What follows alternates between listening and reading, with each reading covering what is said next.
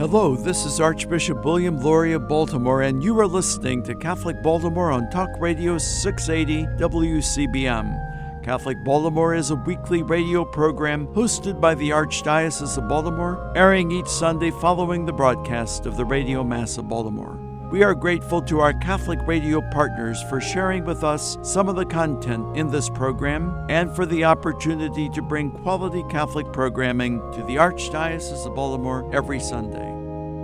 This is Chris Gunty of the Catholic Review. Today on Catholic Baltimore, we're talking with Father Jack Lombardi, author of a new book titled 33 Breaths, a little book on meditation.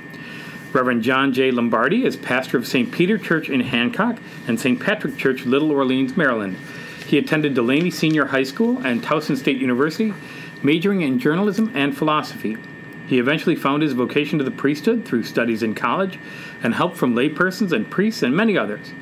He attended the Catholic University of America in Washington, D.C. for a master's in theology and was ordained a priest in 1988 for the Baltimore Archdiocese. His first assignment was to St. Mary's Church in his hometown of Baltimore City. He's also served in parishes in Perry Hall, Baltimore, Randallstown, at St. Elizabeth Nursing Home in Baltimore, and at the National Shrine Grotto of Lourdes, Mount St. Mary's uh, University in Emmitsburg, Maryland. He now serves in Hancock in Western Maryland. Welcome to the show, Father Jack. Thank you, Chris. And I think I need a little rest after all that uh, detail there. There you go. It's great to be a priest. I'm, I'm thankful. So good to be here. That's great. And first, before we get into the interview, uh, in the interest of full disclosure, your book, 33 Breaths, a little book on meditation, was published by Cathedral Foundation Press, which is part of Catholic Review Media. And I helped coordinate this project Yes. for you. So you and I have been working on this project for many, many months, and it's Yes. great to finally see the book in. all in the family, full disclosure. So, uh, yeah, it's um, great to, to see the book, and it looks uh, fabulous. You did a great job, Sarah, the rest of the staff here, and, and it's beautiful. Great. Thank you. Well, what's the purpose of the book, 33 Breaths, and where does that title come from?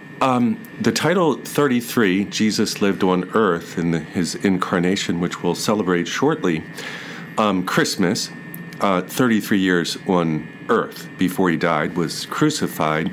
So I use that number as um, it's sort of between um, a second and an hour. Everybody can take 33 breaths during the day, whether you're on the elevator, at the red light, don't fall asleep though, um, or, you know, in your bed when you go to bed, or wake up in the morning, take 33 breaths, just very simple, in and out. And it's either a minute or two or three, and everybody can take a minute or two or three um, of prayer each day. And so that's how we want to um, lead our lives prayerfully in the Lord, in the divine Trinity.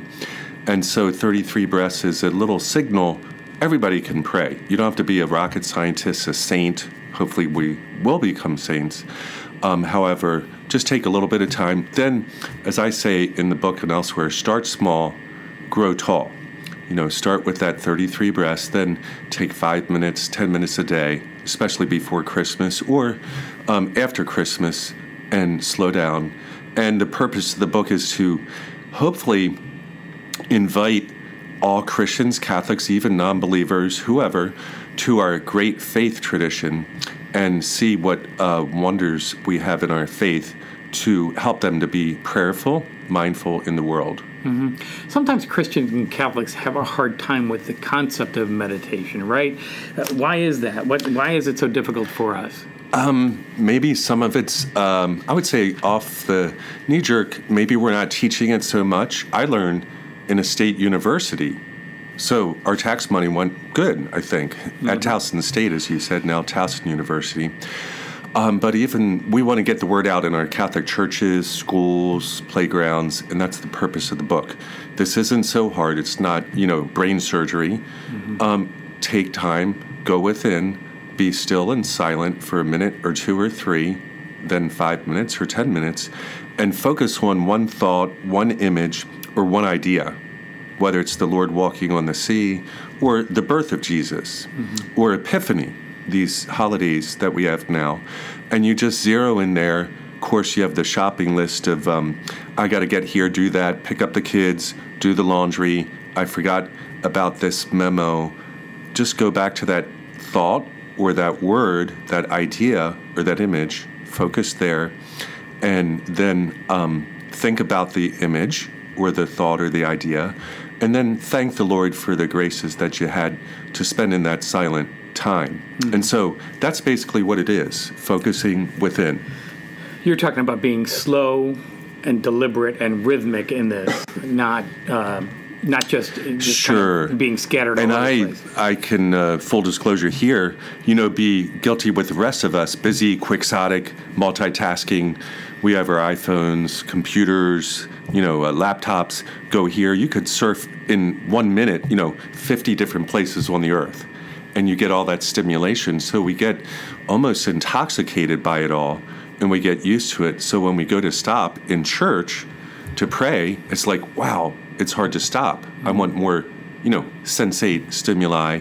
Um, I have to focus on the crucifix, you know, or the readings, and it's very hard to do. But you can do it by practicing, and that's your love of God, you know, the first commandment, you know, love God, love neighbor. And the Lord did that.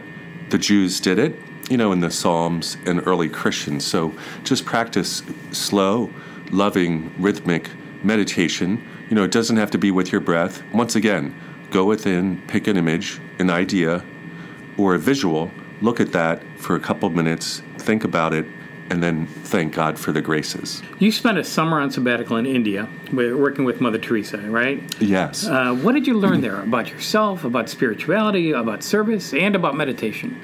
Drink a lot of water, Okay. get to the shower a lot. it was the hottest part of my life, and it was the you know hottest part of the year in India. But I learned that the missionaries of charity and Mother Teresa herself, which I and we had the pleasure, privilege to work with and see for two months, they were walking the talk. They said pray and act, but the first thing is pray. So we got up. There was two Irish seminarians with me that summer at four o'clock in the morning. Walked down the street, five ten minute walk over bodies, people, families living on the street, um, and then we went to the mother house. It was still quiet, and 4:40 a.m. Mother, I'm going to tap on the table here, you know, like that. That would be the beginning of morning prayer. And so she would start each of her uh, day with the Psalms, Liturgy of the Hours, which everybody's invited to pray, and then silent meditation. This is the busiest person in the world, you know. And she would start with an hour of prayer, then Mass, then all the activities. Then in the afternoon, they would have a, we would call it siesta. They would shut down all the services and the mother house, one o'clock to three, nothing would happen. So, and then they rested, um, prayed, and then they came back refreshed. So that shows us, like um, Benedictines say, ora et labora, you know, pray, then work, pray, then work, and you have that rhythm. And in the, if they could do that in Calcutta, we could do that in, you know, Maryland, Baltimore, wherever. Yeah, I, it's interesting to hear that concept of of re, you know breaking, stopping the service to rest, pray, and refresh, so you can come back to service And come again. back, yeah. Yeah. Yes. And you, you mentioned that pray and work. Uh, I went to a, a, a seminary high school and, whose um, motto was Ora et Labora, Oh, pray okay. and work. And I heard a story about um, So you never get stressed out, I'm sure. No, Now, not at all. Yeah, Not at here all. in the center nerve, you know. But the uh, there was a story about a, a man comes to a lake and there's a man in a rowboat uh, in the lake and one oar says pray and the other one says work. Mm. And the guy on on the shore says, "Well, what is what does that mean?" He goes, "Well, watch what happens if I only pray." Oh. And he does one oar and he goes around in circles. He said, "Watch what happens if I only work." Does that oar only goes in circles? He goes, "But if I pray and work together, I can move across the lake." Oh. I should have had that a year ago before we printed the book. There we go. That great image. Next edition. That's perfect. Yeah. Next edition. yes. We got a, a little bit of time left before the Uh-huh. break. What's the basis of living a contemplative contemplative life, and why is it a good thing? You're going to be like Mother Teresa. Pope John Paul, um, just up the street from where we're recording, um, he supposedly got lost, was misplaced when he came here, whatever that year was, 95. 1995. And he was with the uh, Archbishop at the residence, was resting, and everybody started looking for him. He was in the chapel, prostrate. So the busy, busiest people um, do the busiest things by like that those two oars prayer first work prayer work it's in the bible psalm um, 42, gosh, I'm drawing a blank here, it says, Be still and know that I am God. And I kind of ask people too. I was at a church recently and thought, do we need more stillness and silence or more activity and noise, you know, in the world? And our Catholic Christian Bible tradition has that beautiful tradition uh, font and treasury of uh, stillness, then, you know, be busy, work, and that will be fruitful. Great. Well, after the break, we're going to talk some more with Father Jack Lombardi, author of a new book titled 33 Breaths, a little book on meditation. This is Chris Gunty, and you're listening to Catholic Baltimore. Catholic news from the Archdiocese of Baltimore and around the world with the Catholic Review.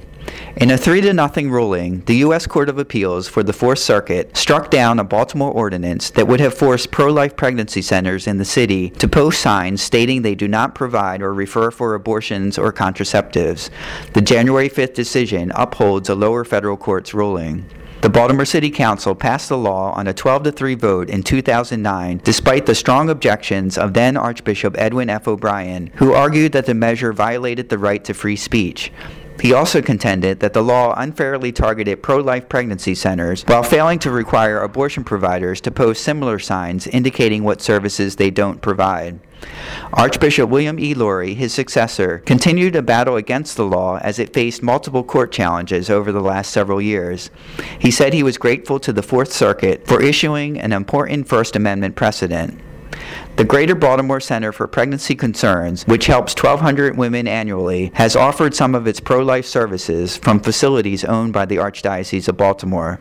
Noting that a related case is pending in the U.S. Supreme Court, Archbishop Lori said, quote, We look forward to a similar ruling supporting the freedom of religious nonprofits to help those in need and to speak clearly about important social issues. In the ruling, Judge J. Harvie Wilkinson wrote that his court has in the past struck down attempts to compel speech from abortion providers and is doing the same in striking down attempts to compel speech from abortion foes.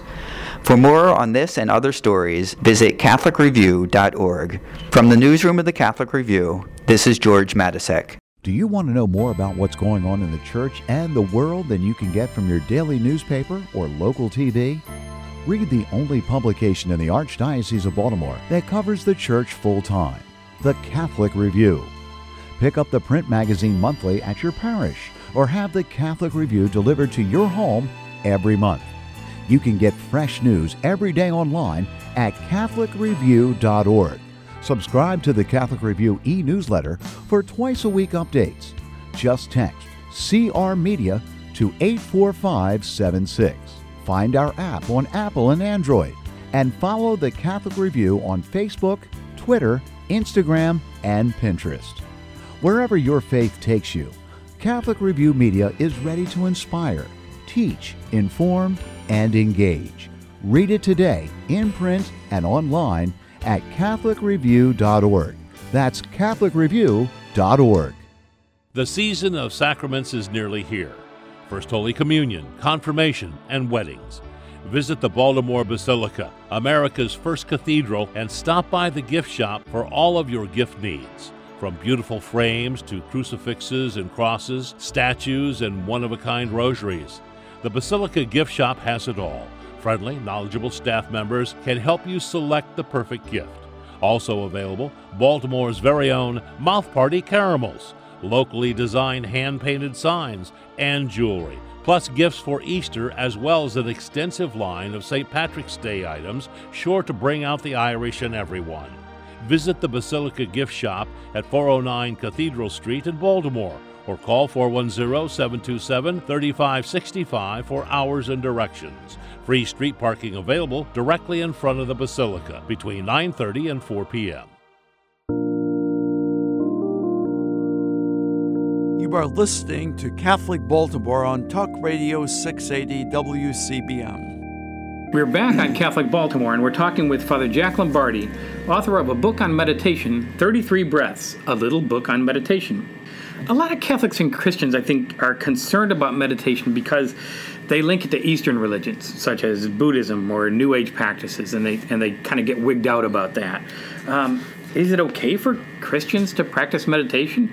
And what does the Catechism have to say about that? Sure. Um, the Catechism says um, we're all called to be on this quest. The fourth part of the catechism, after, you know, creed, our beliefs, our celebration or liturgy, and then morality is on prayer, the fourth part.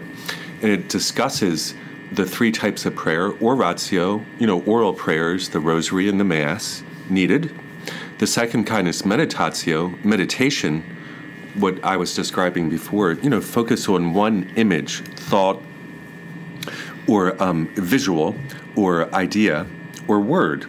And then the third kind of prayer is contemplatio, which means the deepest kind of prayer where um, God is doing the prayer for you, the Holy Spirit. You're so kind of pacified and at rest, like the Bible says, that, you know, God is dwelling in you and you're resting. You don't have to do anything.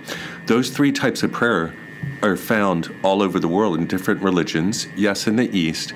And on the one hand, we see that similarity. You know, God's planted that in everybody, whether they're Christian, maybe they never got the gospel, got to church, they still kind of know how to pray and be and seek God in a natural way. On the other hand, as the Catechism says, and I've um, learned this over the years in experimentation, um, even in um, you know syncretization. In other words, blending East and West in inappropriate ways.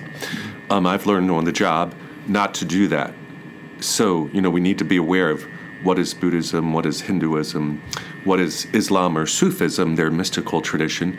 We respect the differences and similarities, but we can't blend them together where it's inappropriate. And so we have to be aware of that today, especially with um, new age spiritualities and you know a lot of um, the internet and a kind of democratization of spirituality. You know, there's everything's coming together. Mm-hmm. In our Catholic Christianity, there's so much treasure.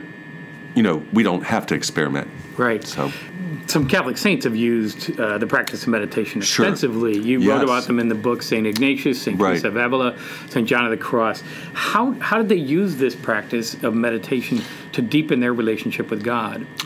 in my driving recently, I do a lot of driving, probably like most people. I heard a senator, U.S. senator, speak about his upbringing, middle America, middle of last century. You know, noted, um, notable. And he said on the front of the chalkboard, they had virtues that the school or system or county had. You know, justice, law, honor, obedience. You know, respect. And one of them was contemplation. I was amazed. Wow, where's that gone? How did that get there? How do we have that in our church? And one of the reasons why I wrote the book is we have it in our church. I went to Tibet, I went to China, I went to Buddhism, I experimented. I didn't find it, see it here in Baltimore, Western Maryland, you know, in, in the area too much. So I went out searching, you know, where is this mysticism? And I found it right kind of, you know, as we say, you know, under our nose mm-hmm. in our Roman Catholic Church.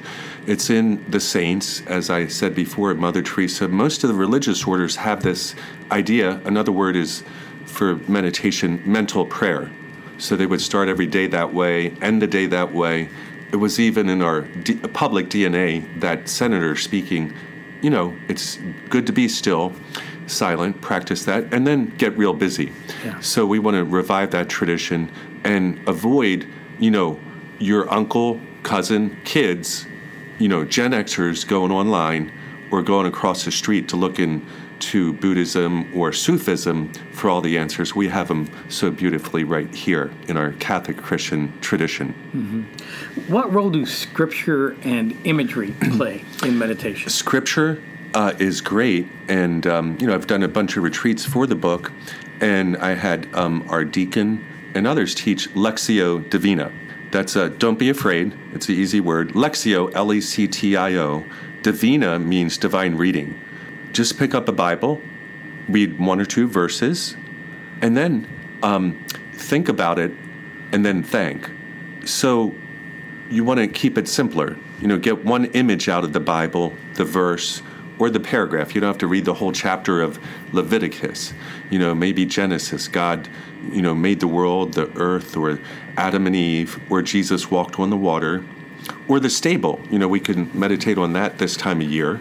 And the saints say, like Ignatius, now think about it, compose the scene, then go in it, make it interactive And then what do you see, smell? Virtual reality. Right, yeah, yeah. Um, St. Ignatius talked about that because within, and I say in the book, we have like a mini IMAX. That's called the fantasy, P H A N T A S Y. Phant- fantasy, that means like phantom means image, mm-hmm. or image before the mind. So we're calling out of our memory an image, drawing it up, putting it before our mind, and then exploring it.